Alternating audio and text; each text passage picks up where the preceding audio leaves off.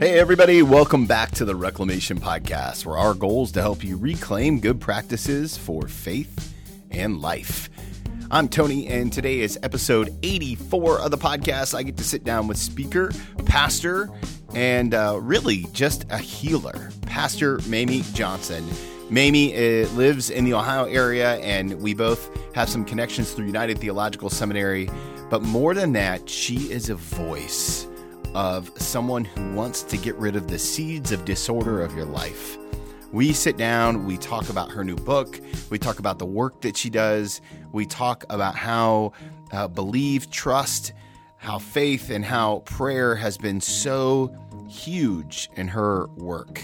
Uh, how to how to make your mess your message. Such an uplifting and exciting episode. I know you're gonna love Mamie. She's got uh, she's got such a soul about her that people are just drawn to her. And I immediately sensed it. The Holy Spirit is just really active and working inside of her.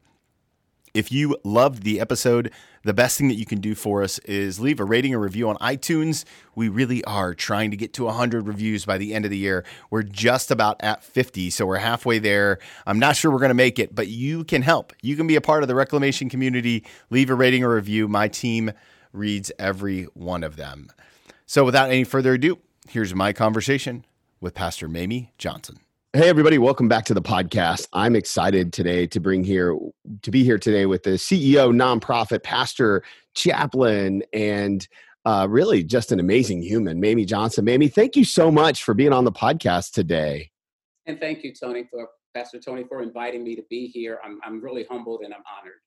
Well, you know what? Um, you, you've got a brand new resource out called um, caught in the undertow and it's all about panic and depression and and and about how to how to lean into God's rescue for that. And we are recording this the day after one of the most anxiety inducing days and we don't even know who the president's going to be yet but but in the world that we live in today this cannot be more of a timely resource. So i, I kind of want to start there. What, how did you get to a place where you're like yep God wants me to work on this next resource, and it's going to be about uh, anxiety, depression, and panic. You know, it's interesting. The Lord gave me this um, impetus to write this book over a year ago, mm. before we even knew about you know uh, pandemics or anything like that.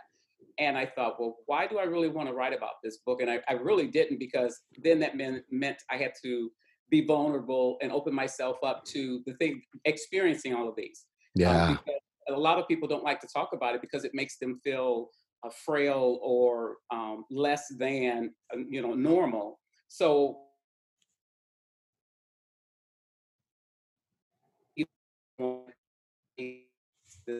someone needs to know that they don't have to succumb to these maladies of the mind and um, so I wrote it because he led me to write, and it was just really weird. I, it brought me back to some memories I had of things that I went through when I suffered from all three of them. Yeah. And it's very difficult to talk about things of the mind when you feel like you're out of sorts, and a lot of people avoid it. However, one of the things I've learned in ministry and ministering to others is that we are more than physical beings. Mm. We are we are meant we are psychological, we are spiritual beings.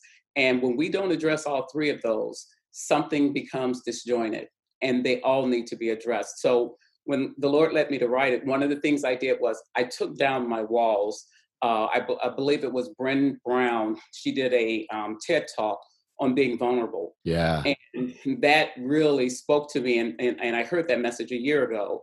And I think that probably combined with God pushing me to write about this it said okay you can you can take down that wall and you can open yourself up to help others. Because we know in ministry our whole objective is to bring Christ to another's world and that they get salvation as a result of that or that they receive salvation meaning they accept Christ as their lord. No i love that and and as i was looking at your writing one of the things i was really struck by was your vulnerability. One of the things that you talk about uh, are uh, genograms and your upbringing. And I, w- I was wondering if you could tell us a little bit about one. Uh, I'm a big genogram fan. I had a chaplain in the Army introduce it to me, but I, I was wondering if you might share a little about what that is for the listeners. and kind of the aha moment that you had as you started doing some of that important self work? You know, it's interesting when I heard the word genogram, and if people read that first, they probably won't read the book. It says, "Why? Why is she u- using twenty-letter words?" And in fact, it's really helpful because um, I'm a facilitator at uh, United Theological Seminary, and that was an exercise that the students were doing. And most of my students are incoming pastors, so I get to speak into those individuals. Hey, I'm a United alum. Let's go. I keep fighting trying to go back and get my doctorate. You should go. Come on, let's go. That's a whole nother story. We can go together. we'll talk about that. How's that after the podcast? Deal, deal as long as we can be partners and share whatever our thesis is going to be. but um, when I was introduced to it, it was intriguing to me because I thought, here I am supposed to be facilitating the students as they're moving through to become leaders in the church. Mm. And now I'm examining my own self and what I'm feeling about all of that. So after it was introduced, I went home and I sat down and I thought, there's something in here for me. And again, remember, this was before God was prompting me to write this book. So a genogram, for those who may not understand what it is, it's similar to a family tree. However, what you're also doing is examining the characteristics of those individuals because what happens is, and if we look back, what happens is the people that we're around, our environment, mm. they influence what we become. And we can see that through the news every day of individuals who suffered from difficult things. And I remember a young man I had in vacation Bible school one time, and everybody thought he was so mean and so awful and he really was mean but with me whenever i would talk they would sit and wait for me and um, they the, the, members of the church the leaders would say why do they wait for you? And i made them a promise. If they listened to me i would listen to them. But i think of this young man because now this man is i think he's on death row but he's in he's he's been incarcerated for a number of years. Wow. But in court when it was on the news in court he he basically says out loud he said i'm evil. I watch my my father raped my mother and my sisters. And so you think of that and you think of characteristics that help shape us. This is what he saw. So when I speak of genogram, and I hate to give that story because it sounds so awful, but it is the good and the bad that influence what we become. Yeah. And so for me, I was able to go back and you go, we usually we say go back as far as your grandparents. And if you can go back a little further, if you have some memory of that, then do that. But we say go back at least those two generations from parents to grandparents and identify who they are and what were the patterns. So some went through and they saw it and they saw divorce was a significant pattern in their life. I recently um, counseled a young couple thinking of getting married. And I had them do that as an exercise. And one of the things that they both saw was they both came from homes of divorce or abandonment. I always, I always make my premarital cup counseling couples do genograms because you you physically have to draw it out. You draw out the relationships and then you connect the lines to the idea. And so you were doing that with this couple. What they see? It's funny because it evoked a lot of emotion especially i was surprised from the uh, the male part of that the, the, the potential or the fiance because he erupted in tears mm. because he realized the environment that he grew up in left him feeling alone and abandoned, which played out into his relationships.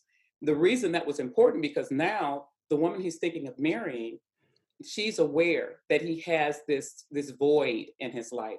Can she feel it? No, I don't think any person can feel that nature or spirituality in us. Yeah. We have to connect with the, the creator for that. So um, I think genograms are amazing when you list all the characteristics of the individuals that are um, a part of your life and then there's another part, and I don't think the genogram addresses that necessarily, but in my book, I, or I call that a study guide more than a book. One of the things I noticed is that the environment also plays a part of that. Hmm. Because as I looked at the individuals, I went back and said, okay, here I am, an African American ma- female, and but my parents, I looked at them. They were born in the 30s, so they're born through the Depression. Okay. Yeah. Then and they lived in the South.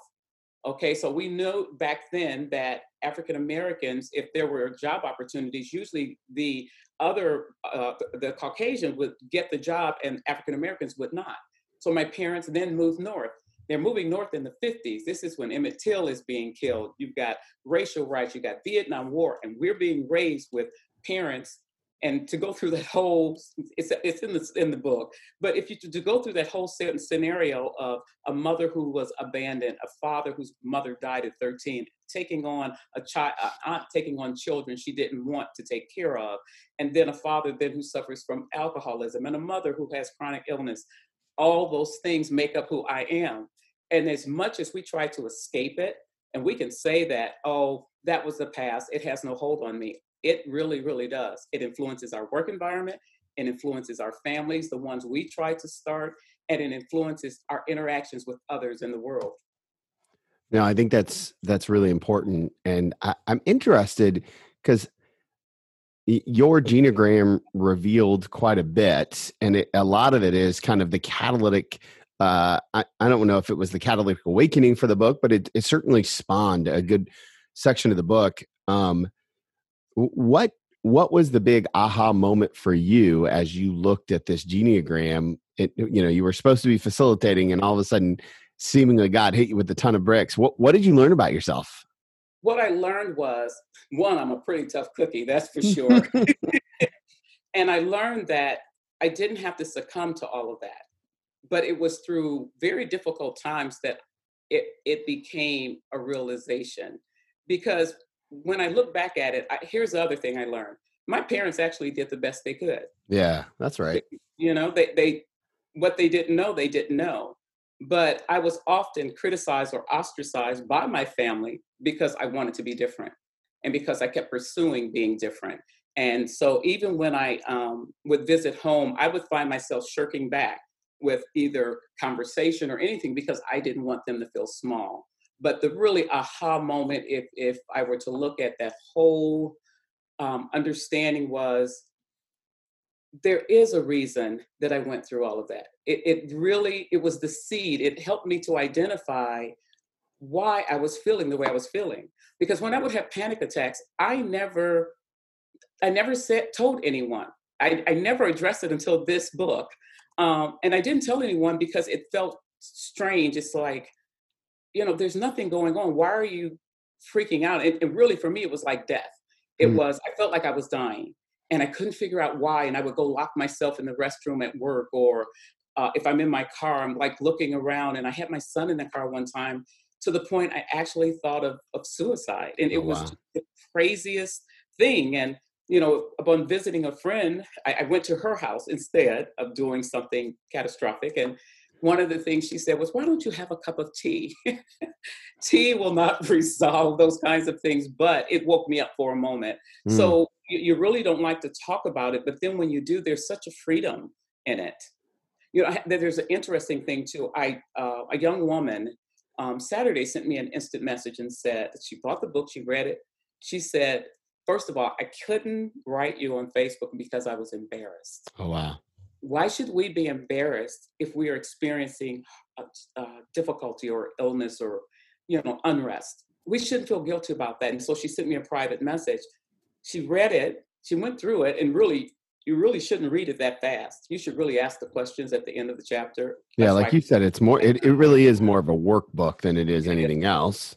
Right. And she said it it opened up it helped her understand some things about herself she did not realize and to me, what that says is now she can walk toward her healing.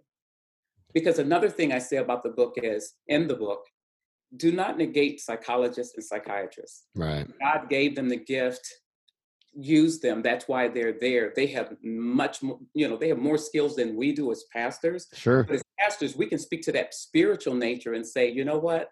We get it and when you get to a, a, place where you're counseling someone and you know when you're out of your league when depending on the conversation and the behaviors you're like you know what? I can help you here but you need a little more help. They may need a pill. They need right. to take something to calm themselves down. And we as as leaders in the church i am i really feel like we need to talk about mental illness a lot more uh, because it's a it's a free space because people come to your church because they're coming to hear you. And they're coming to hear you because they believe you're hearing from god Right. And if that's the case, think of the impact our leaders and our church leaders and pastors could have if they openly said, you know what, I've suffered from anxiety. Here's what I did. I may not have suffered from depression, but I understand where you are. Here in the Bible, let me tell you about Elijah's depression. Let me tell you about Dinah and her panic. Let me tell you about Tamar. I mean, let me tell you about these individuals. But now, don't just wallow in misery. You don't have to stay there. You can keep moving. You know, yeah. It, so just go on and on. So I'm trying to back down. no, it's good. It's, it's fire. I love it. Uh, I, I mean, I guess one of the questions that I have is uh, seemingly more and more people are talking about their their mental disorders or their, their emotional or psychological health and yet it is still seen as one of these giant shameful uh, things so two questions the, the first one is why do you think people still look at it that way? And and what do we have to do as the church and not just pastors but even the laity? Like what do we have to do to lift the stigma around mental health? I think we need to talk about it more. Mm. one of the things i uh, quote and cite in there is in NAMI, which is national association for mental illness. Sure. Over 18 million people in the united states suffers from some form of mental illness think of that 18 million people i think awareness is key making people or helping people to understand you are not alone. And I think society has made it a stigma or labeled it negatively when in fact it is a part of, unfortunately, 18 plus million people's human experience. So I hmm. think we make it um, a top or relevant or uh, a subject that's relative to being human because think of all the situations you face in life. I mean, yeah. you're military uh, and coming from a military environment, there had to be a level of anxiety at one point. You know, how do you get through for, that for a whole year? I, I, mean, for a whole year that we lived in a world of stress and anxiety, right? And right. and and it was everything just got turned up to a ten. And then they pluck you back in society and say, okay, now get back into get back to work, get back to real life. How do you do that? Well, it almost cost me my marriage, if I'm honest, right? Like, I'm, I mean, it was, I came back in such a bad place that there was nothing else in my life that could give me the adrenaline rush of being deployed. And so I was trying, you know, like purpose and identity and all of that was mixed in. And it wasn't until I got some really good counseling. And now I, have been seeing the same psychologist for seven years, every uh, every three to five weeks, whether I need to or not. Mm-hmm. Right? I call it my checkup from the neck up. I like that. I'm gonna use it too. Good. Steal it. And think about that. How often have you talked about that even in your congregation? Uh, I, I, I mean, I'm fairly open about it, and I'm probably not as, uh, uh you know, it might be assumptive more than it is anything now because I, you know, how sometimes you feel like you've preached on the same thing. I think if I tell my church I'm crazy one more time, they might actually, you know, they might believe you, right? right. I, I think that um, just bringing it more to the light, like when yeah. I uh, actually said it out loud, yeah, lost some of its power. Mm you know? And then here's the other part sometimes when you start talking about it you start experiencing some of those symptoms again. Yeah. You know, i too i say you know use a psychologist use the psychiatrist. I went to a psychologist for probably a year or two and this was prior to my really i call born again experience my real relationship with god yeah i knew of god i had been a church goer i had you know been in choir been in all the different organizations taught sunday school but i knew god but i didn't know god Mm, tell me more about that. I want to hear more about that. My pastor used to say, "You need to know that you know that you know," and I never mm. used to understand what he was saying.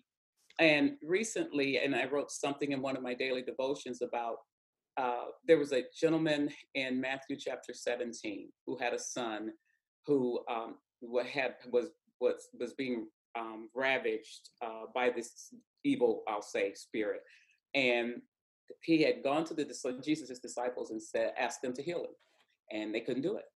And so he went directly to Jesus, and Jesus, you know, said, "How he's telling how long do I have to dwell with you?" And he spoke to the spirit and it came out of him. And afterwards, the disciples pulled him aside and said, "Why couldn't we do this?" He said he was telling them because they had so little faith. Yeah. Here's the thing I got out of that, and the Lord revealed that to me this week. He said they had faith, but they didn't have faith in Him. Right. They had to know Christ. And sometimes we have faith, we believe things will happen. But how much do we believe Jesus is the one that's doing it? And and at Pentecost, when he left, he said, I'm going to send you another comforter. So we have the power within us. How do we draw from that? And how do we allow that to rise up? So in my born again experience, what ended up happening, I was going to the counselor, I was going to a gastroenterologist because some of my anxiety resulted in acid reflux. So there was physical symptoms associated with it. Sure, and that's usually the case. Oh yeah, and I was taking five, six, seven pills a day. I mean, and, and none of it worked, none of it. And I would go and I would be anxious. I would be sitting in the doctor's office. But then it was a New Year's Eve in 1990, and I just felt like if I could just go to get up and go to church. And I mean, I was sick. I was in bed from July of 1990 to December of 1990. And I got to church because I hadn't been doing anything. Go to work, come home, go to bed. Lost weight. It wasn't because I wasn't eating. It wasn't because I was wasn't eating. It was stress. Yeah. And so I get to church, and someone comes out of the choir, a friend who I had lost connection with, and she said, "Are you okay?" And I remember saying, "No, I'm not." And she said, "But you will be." Hmm that right there was a seed that was planted for that very moment. And again, I had that voice saying, just get to church. And I didn't know what church was going to do because I was a church girl. So I get to church, she says that, service goes, I can't even tell you what the sermon was or whatever.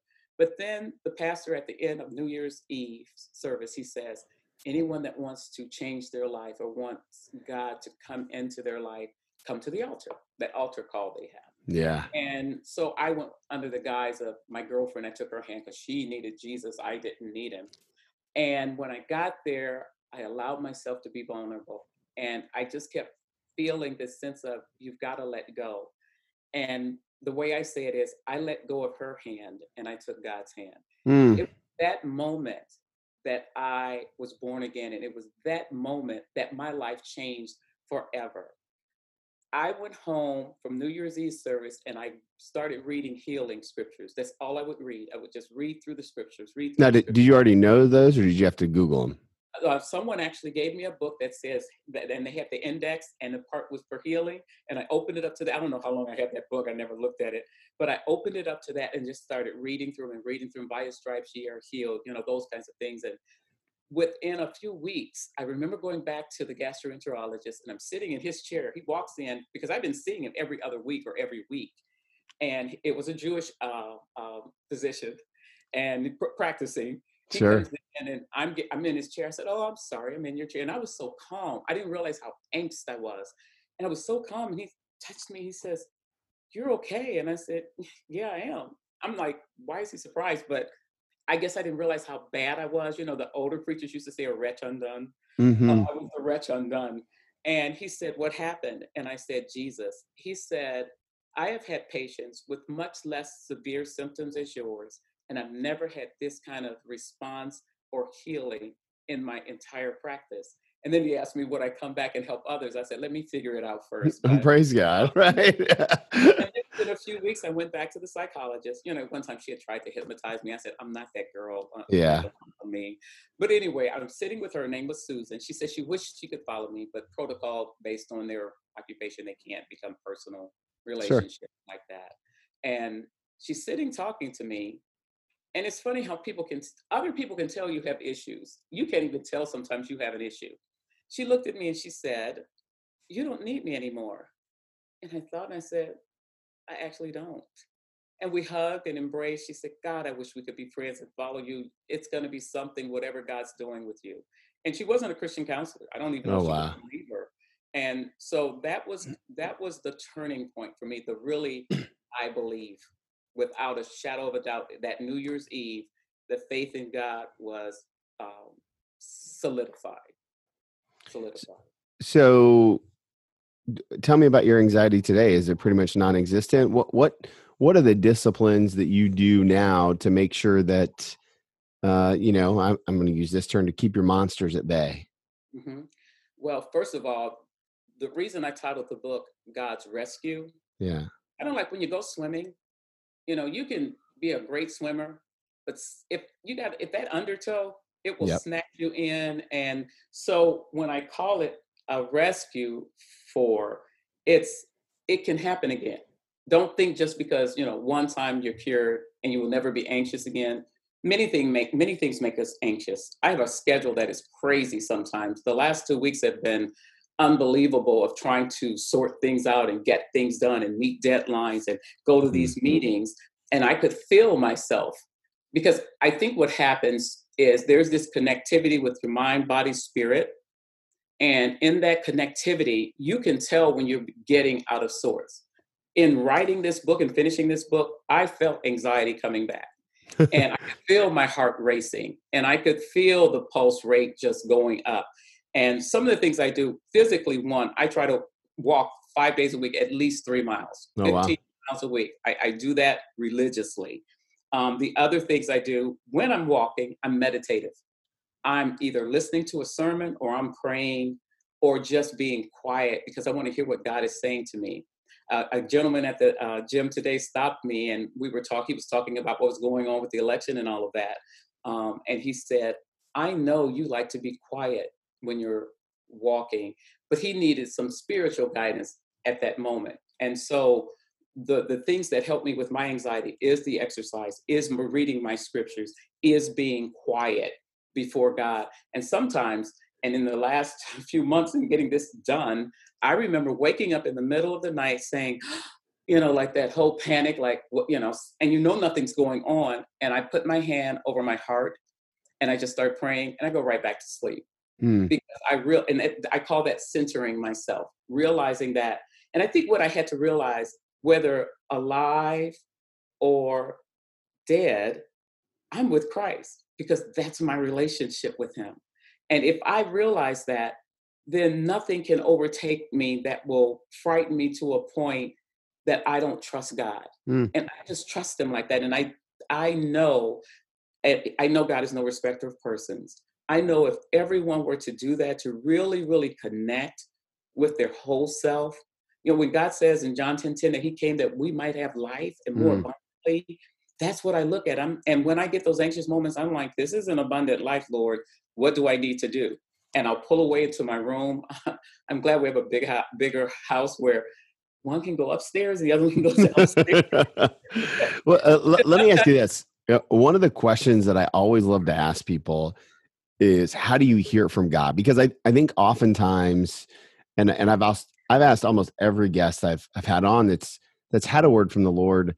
How how do you hear God? Because I think it's easy to confuse like the word of God with you know my own thoughts or even you know my Chipotle is always my go to example, right? Like you know how how do you know that it's God when God's talking to you? Okay, so the word says, and we throw scripture out all the time, right? Um, right. Know my voice, and a stranger they won't follow. My whole call experience, I actually heard an audible voice. Okay. It's called. Did it sound like Morgan Freeman? no. Okay. I just or like who is that? Um, Field of Dreams. What's his name? Uh, uh Kevin. Co- oh, Earl Jones. James Earl Jones. Might have been more like that. Yeah, James Earl right. Jones. No, um, it really was it was very it's very nondescript mm. i was in my car it was quiet i like to be quiet because i hear god better when i'm quiet mm. and that hmm. doesn't mean he's always audible sometimes it's inside and and then it also goes to when you've spent time with him in prayer reading your scriptures you know attending services and all that, you begin to discern the, the voice of God very easily. I could give you a number of situations where God has told me to do something and I've done it and it's been miraculous. I'll, I'll give you an example in a second. But I know his voice because I've spent that time. And during that call, I'm in my car, it's quiet, and I'm thinking, you know, nothing. I'm really thinking nothing. And all of a sudden, this voice says, I've called you to preach. And I'm like, what is that? You know, it's it's just really weird. And I'm thinking, hmm. And it didn't say anything else. It was quiet. Mm. And I believe it was God waiting for me to ask questions. I said, Women don't preach. It was the first thing I said, because that's what I've been taught. Sure. And the voice said nothing. And then I said, Well, I'm a member of this church. And the pastor says, and he said he's always said this, as long as I'm pastor of this church, no woman, these are his words, would don my pulpit. I didn't have a problem because I wasn't called to preach, so there was no issue. And it's and I this is me having a conversation out loud. and finally, I said, okay, and I know I believe God prompts us just to see where we are. And I finally said, okay, God, if this is you, then you change his mind. and I decided I won't tell anybody that I had this strange. Who would believe me anyway? They think I was crazy. Right. Uh, and it was as if this spirit or whatever it was, it was God, left my car. It was like I could feel this presence, but I couldn't see it, but I knew it was there. So I get to church. I couldn't even tell you. It was one evening. I could tell you all my Bethel moments exactly where I was. And I remember getting to church and thinking, what was that? And it stayed with me. I didn't hear any more from the voice or whatever. Within six weeks, the pastor gets up and says, God has been dealing with me, and I'm allowing women to accept their call to the ministry. Now, this was a pastor who had been there for 25 years. Oh, geez. 25 years. And I'm thinking, whoa, wait a minute. And that voice says, You said you'd come. And so, how I know God's voice is because I've spent that time with Him, but also I've seen it over time where He has um, encouraged me to do something and I know the voice and I do it and the response is confirm. So I'll mm. give an mm. example. A friend who was going through a divorce, we only talked every three or four months. We had just talked a week or two ago. So there was no reason for us to talk again because she was very private and she is private. And I'm sitting in the kitchen and washing dishes and I this vo- the same voice says, call so and so. And here I am arguing again or talking back or whatever. And I say, Well, I just talked to her. I'm not calling her again. And it wouldn't go away. I kept washing dishes and I kept refusing. Finally, I got upstairs and I was getting ready for bed, and it was loud like a bugle blowing in my ear. You need to call. And I pick up the phone. I said, This is crazy, but I'm going to do it. I pick up the phone, I call, and I said, I know we just talked, but this voice keeps telling me to call you. And she starts crying she was having such a hard time. She was throwing up in the sink. And she said, she, at that moment, she said, God, I need someone to talk to. And the phone rang, and it was me. Oh. Those are the discerning moments I get. And that's how I know God's voice. And I know when He tells me things. And members, you know, of our church will tell, they say they don't talk to me because I am discerning and it scares them. Mm. So that's one of my gifts. It, it's super interesting. Uh, and, and a little funny.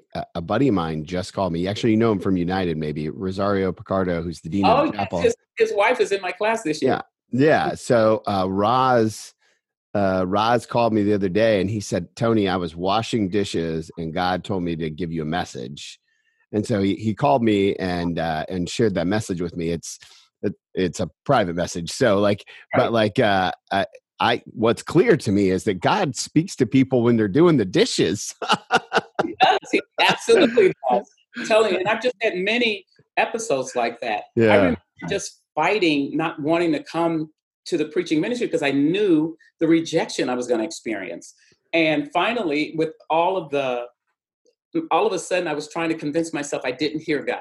And I remember what my son was suffering from some sort of medical issue where his a follicle in his hair grew infected.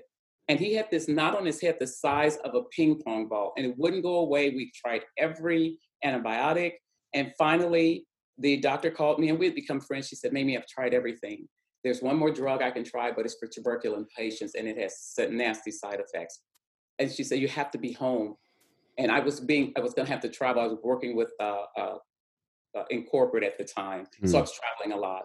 And I remember saying, okay, just let him get the medicine, let him get the prescription. I'll tell him to hold on until I get back. Long story short, I looked up and said, okay, Lord, I know you told me to do this, and I'm just needing, I was Gideon, okay? Right. Dry, please, wet, please.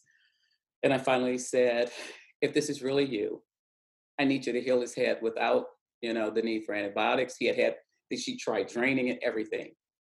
It was less than four or five days I call, I let him know I'm in Cleveland at that point. My son says, you know, I said, Do you go to the doctor? He says, Yes. And I said, Well, did she give you the medicine? He said, No, because he doesn't know. My children don't know this story to this day. Nobody knows this story. And I said, Well, what about your scalp? What happened? What are you going to do? He said, Mom, it's healed. I said, What do you mean it's healed? Because the pediatrician thought, you know, the hair won't grow back. We'll surgically, you know, pull the scalp to make sure it doesn't show. He said, It's healed. He hasn't had a problem with it since. Won't he do it? Yeah, won't he do it? Praise so God. you know, having, you know, knowing that God can heal anything and he can rescue us from anything, he knows we're going to go through hard times. He knows there are going to be things that try to snuff the total life out of us. But what he's saying is, I've overcome the world. There are things I can do that the world can never do. Yeah, it, it's interesting to me. I, I love the testimony of your faith. And one of the things that has really, as as I hear you talking about this, I'm like, man, what an incredible witness. And um, and yet, like, there's part of this where you're um, you're an African American female in in a predominantly male world, a white male world. That you, you know, in the midst of of one of the biggest, um, you know, racially tenuous times of my lifetime, at least. And uh, you're writing on a topic that most people don't want to talk about, right? So, I mean, like, I'm thinking to myself, could you could you pick a harder path?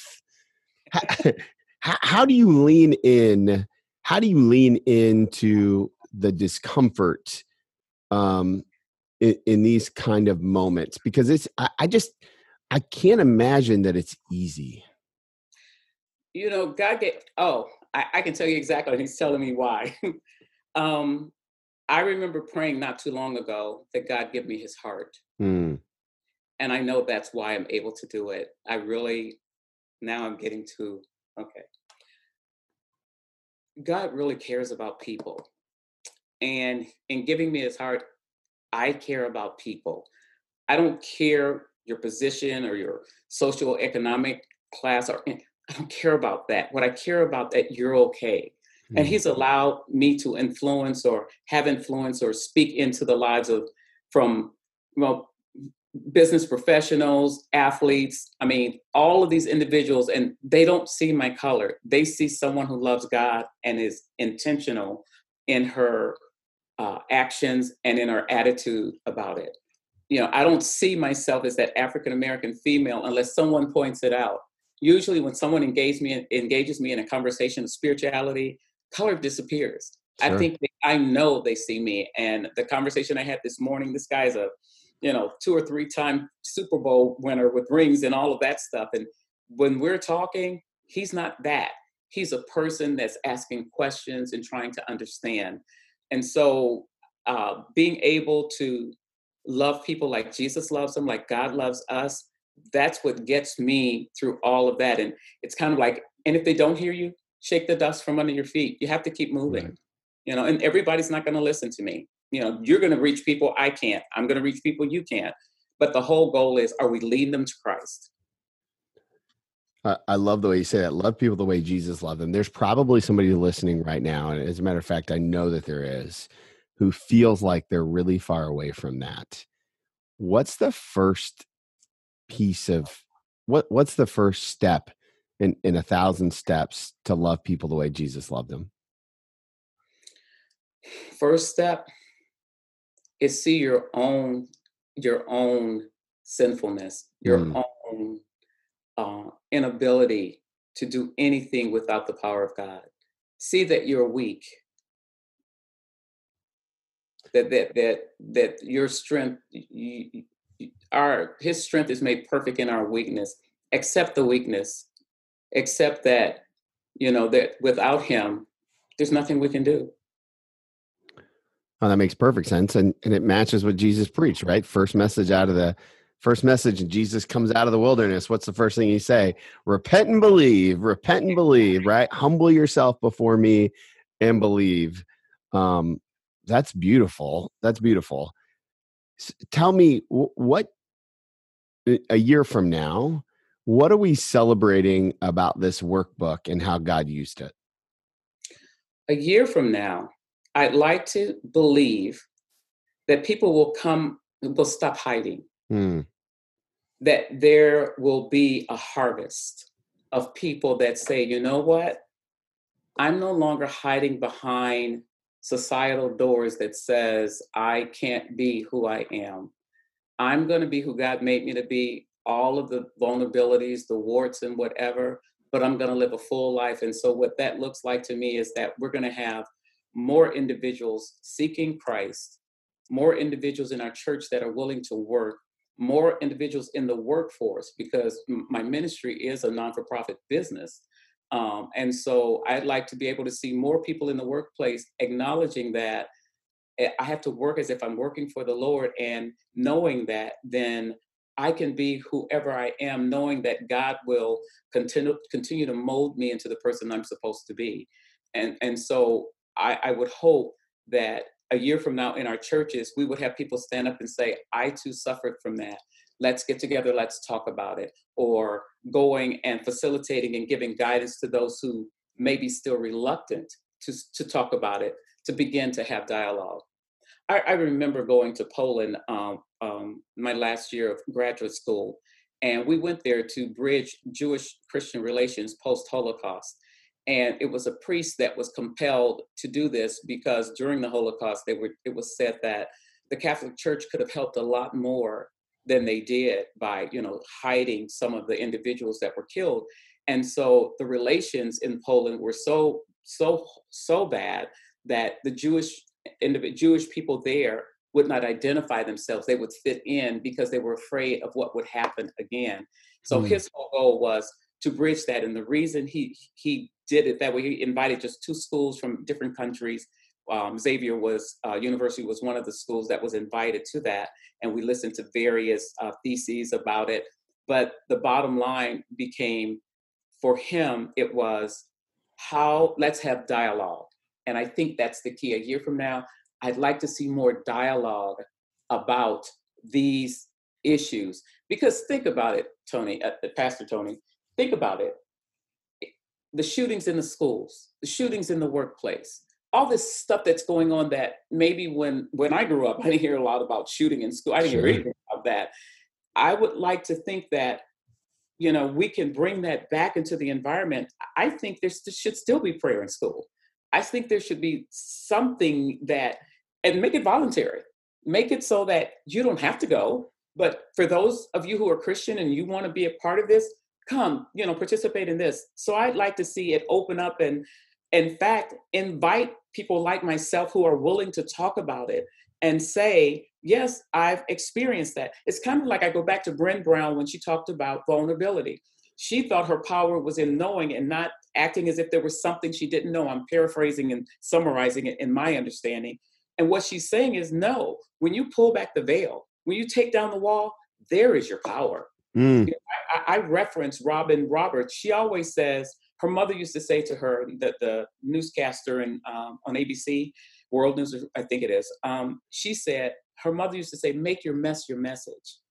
And for me, panic, anxiety, depression, that's my mess. And so I made it my message.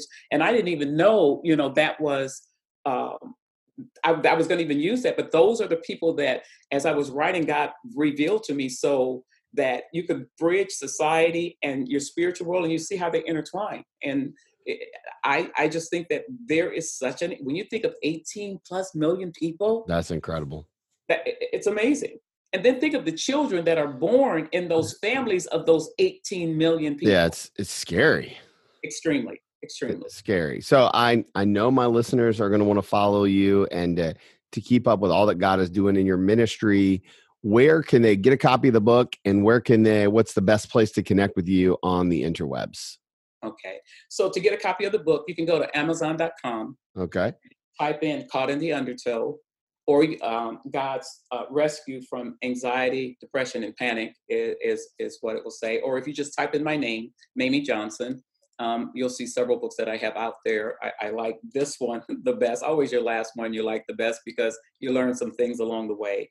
Um, so going to Amazon.com is one way. You can go to my website at mamiejohnsonministries.org.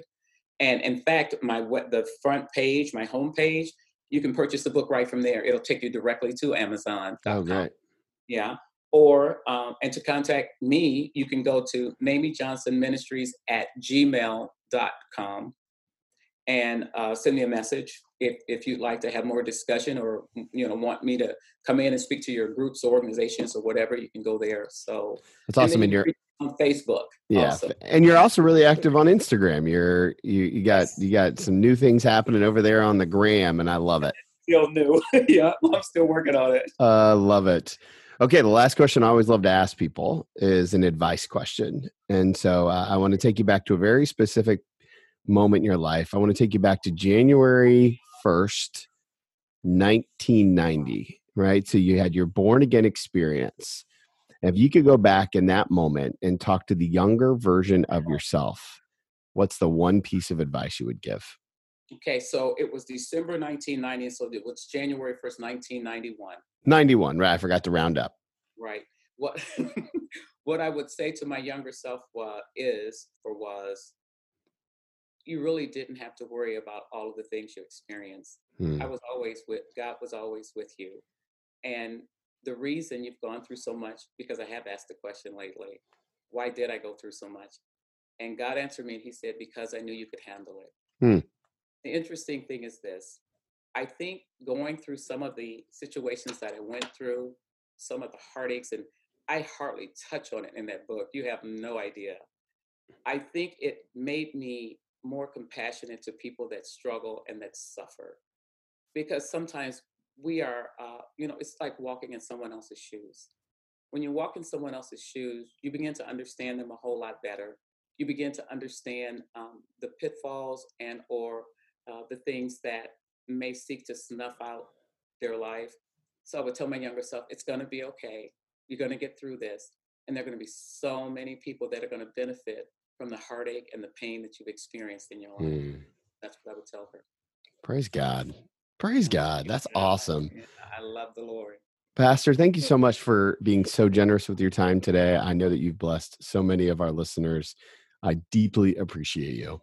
You know, Pastor Tony, I know we've just met, but I tell you, I feel like I have this connection with you. Um, I thank you for allowing me to to speak to your followers and um, for me to be able to share my love for God and my love for God's people. And so I feel like I have another brother.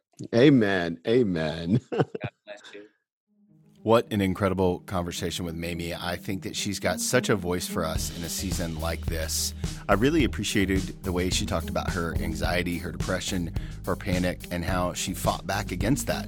I also think that there's this season right now that all of us find ourselves in to lean into the supernatural part of who God is. So I hope you found this conversation uplifting. I hope you found it uh, encouraging as we head into 2021. I know God is going to do some amazing things. Thank you again for being a part of the reclamation community. I know that there's no way that I could do this without you. So thank you for listening. Thank you for downloading. Thank you for sharing the episode everywhere that you share it and for leaving the ratings and review. It does mean the absolute world to me. Hope you guys have a great week, and I look forward to connecting you guys next week. Best way to make sure you don't miss an episode, hit that subscribe button. See you guys real soon.